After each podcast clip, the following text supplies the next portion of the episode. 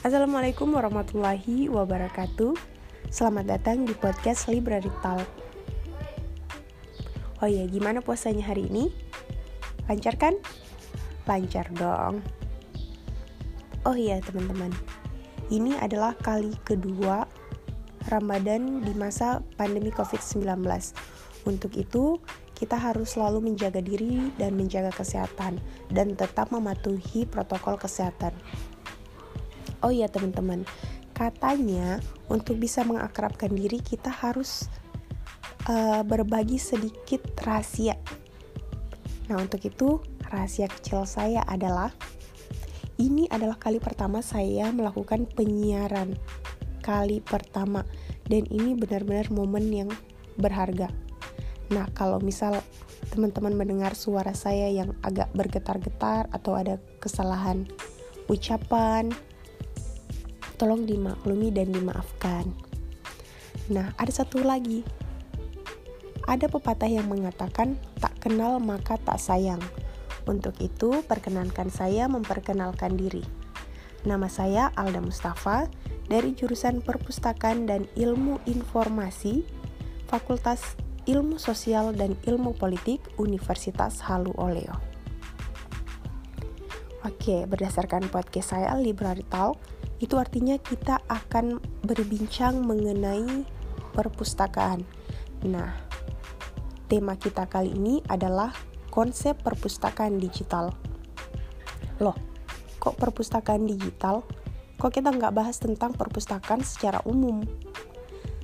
Jawabannya adalah sekarang kita ada ber, sekarang kita berada di zaman 4.0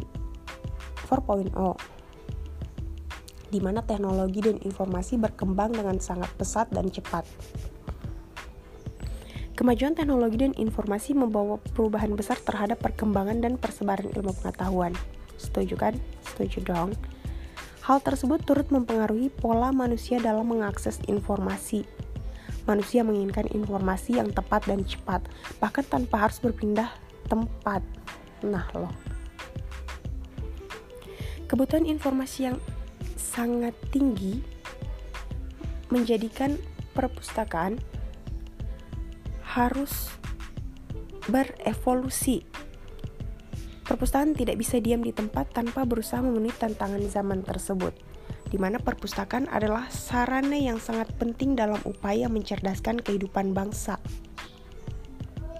Perpustakaan sebagai lembaga penyedia informasi harus jeli melihat fenomena tersebut, Nah, menurut Sulistyo Basuki, 1991, maaf, perpustakaan adalah sebuah ruangan, bagian sebuah gedung atau gedung itu sendiri yang digunakan untuk menyimpan buku dan terbitan lainnya, yang biasanya disimpan menurut tata susunan tertentu untuk digunakan pembaca, bukan untuk dijual.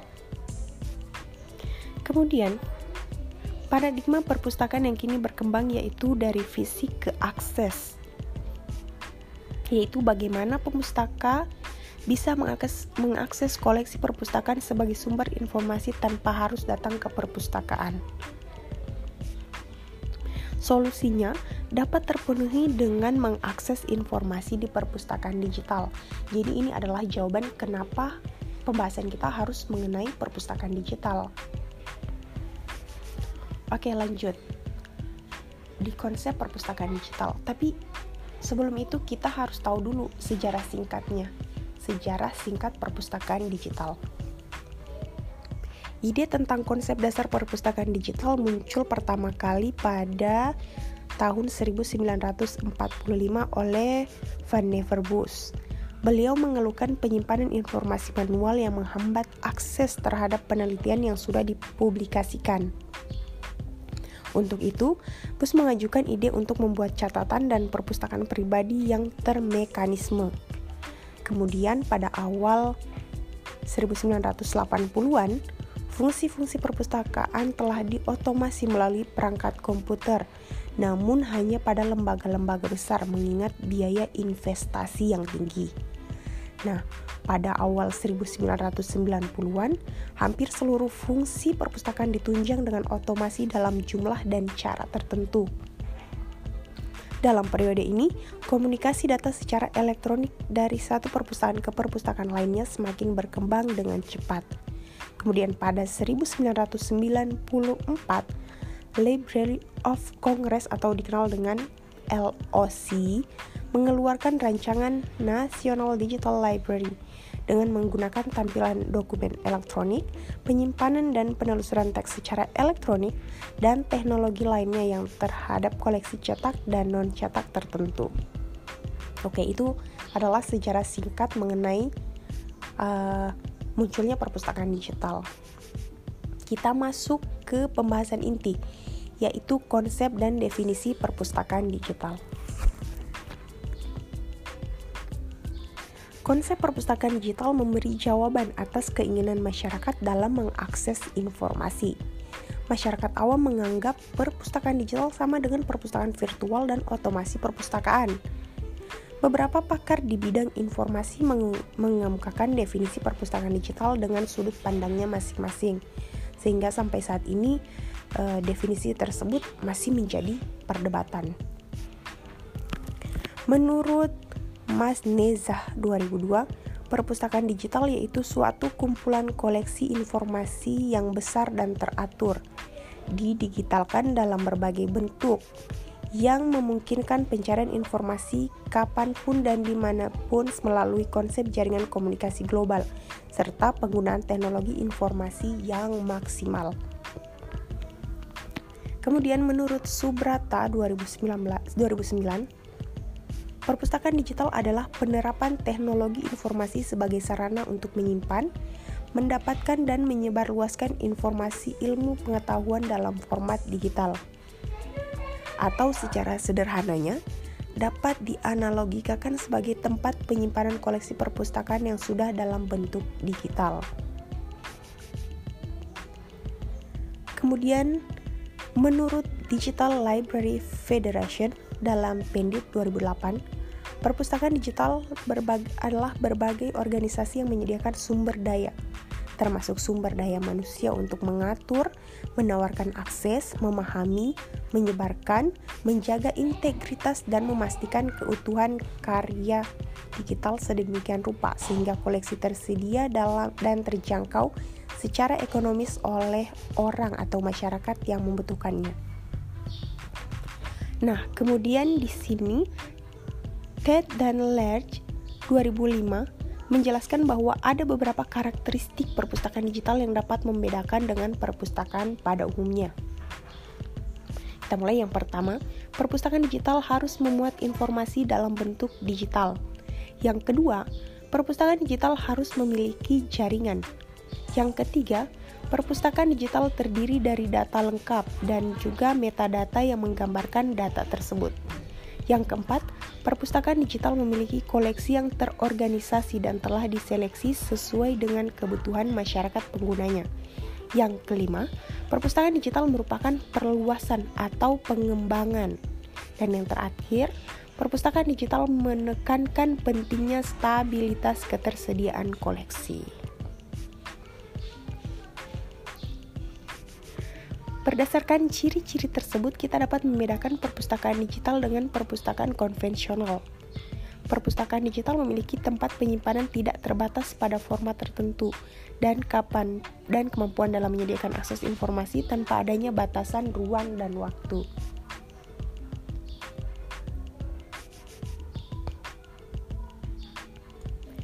Perpustakaan digital menandakan bahwa koleksinya berbentuk digital dan dapat saja tidak mempunyai koleksi cetakannya. Perpustakaan digital dapat merupakan bagian dari perpustakaan secara umum atau berdiri sendiri. Perpustakaan digital mungkin dapat diakses melalui internet atau hanya tersedia di jaringan lokal. Nah, kalau halnya seperti ini, apakah dengan keberadaan perpustakaan digital akan menggantikan perpustakaan konvensional? Oh, tentu tidak. Jadi sebenarnya perpustakaan digital ini adalah salah satu bentuk dari kemajuan teknologi yang dibentuk oleh perpustakaan konvensional itu sendiri di mana ini adalah salah satu uh, bentuk upaya yang dilakukan perpustakaan agar pemustaka dapat mengakses informasi dengan cepat dan mudah. Di mana perpustakaan ini, perpustakaan digital itu dibangun bukan untuk menggantikan perpustakaan secara fisik, karena masih banyak sebagian dari kita yang masih lebih suka ke perpustakaan secara fisik ketimbang perpustakaan digital. Artinya, orang-orang masih banyak yang lebih menyukai membaca bukunya secara langsung, bukan secara elektronik. Nah, saya juga termasuk, uh, saya, oh, kalau saya termasuk keduanya sih, saya juga suka membaca bukunya dalam uh, bentuk fisik, saya juga suka membaca bukunya dalam bentuk elektronik gitu. Jadi saya uh, keduanya lah. Kemudian uh, ada nggak sih ciri-ciri utama gitu dari perpustakaan digital? Oh ada. Yang pertama itu komputer jadi perpustakaan digital itu berporos pada komputer yang kemudian kemudian ada koleksi elektronik jadi buku jurnal atau terbitan-terbitan lainnya itu dikemas dalam bentuk digital Kemudian ada yang namanya transaksi elektronik. Transaksi elektronik itu seperti apa? Contohnya seperti uh, layanan sirkulasi, peminjaman dan pengembalian bukunya itu dilakukan secara digital. Jadi tinggal klik klik klik klik beres. Kemudian ada yang namanya pelayanan antara pemustaka dan pustakawan itu saling terhubung tanpa ada batasan ruang dan waktu. Kalau misal uh, perpustakaan konvensional itu ada jam-jam tertentu untuk melakukan kunjungan ke perpustakaan, maka di perpustakaan digital ini sendiri tidak ada batasan jamnya. Jadi untuk mengaksesnya jauh lebih mudah dan gampang. Jadi ini benar-benar mempermudah dan sesuai dengan kebutuhan masyarakat di era sekarang ini terkhusus di dunia pendidikan. Terus kalau untuk uh, saya sendiri, saya lebih sebenarnya saya lebih suka perpustakaan digital sih karena uh, memudahkan ya dan ini adalah salah satu bentuk dari perkembangan zaman. Tapi bukan berarti saya tidak suka sama perpustakaan fisik. Saya suka tetapi dalam hal ekonomisnya itu sangat membantu sekali untuk perpustakaan fisik eh, perpustakaan digital karena apalagi kalau uh, contohnya yang uh, mesti punya buku tapi malas banget ke perpustakaan. Ini perpustakaan digital itu adalah solusi utama gitu. Jadi buka tapi bukan berarti kita menggantikan keberadaan perpustakaan. Nggak sama sekali. Uh, dan ada juga oh gini.